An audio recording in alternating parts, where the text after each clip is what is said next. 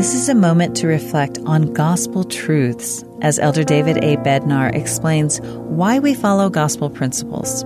The Lord revealed to the prophet Joseph Smith that the elders, priests, and teachers of this church shall teach the principles of my gospel which are in the Bible and the Book of Mormon, in the which is the fullness of the gospel.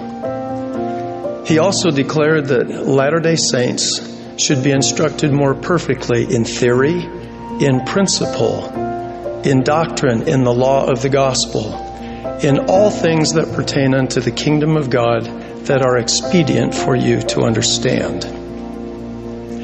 Stated succinctly, a gospel principle is a doctrinally based guideline for the righteous exercise of moral agency. Principles derive from broader gospel truths and provide direction and standards as we press forward on the covenant path. For example, the first three articles of faith identify fundamental aspects of the doctrine of the restored gospel of Jesus Christ. The nature of the Godhead in the first article of faith, the effects of the fall of Adam and Eve in the second article of faith and the blessings made possible through the atonement of Jesus Christ in the third article of faith.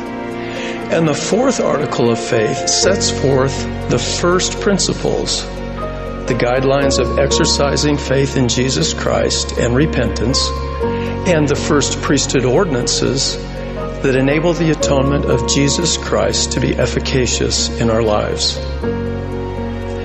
Learning understanding, and living gospel principles, strengthen our faith in the Savior, deepen our devotion to Him, and invite a multitude of blessings and spiritual gifts into our lives.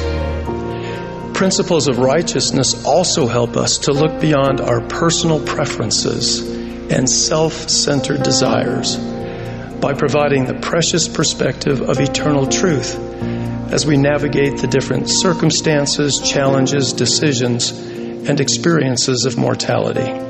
That was an excerpt from Elder David A. Bednar's talk, The Principles of the Gospel. This is a moment to reflect.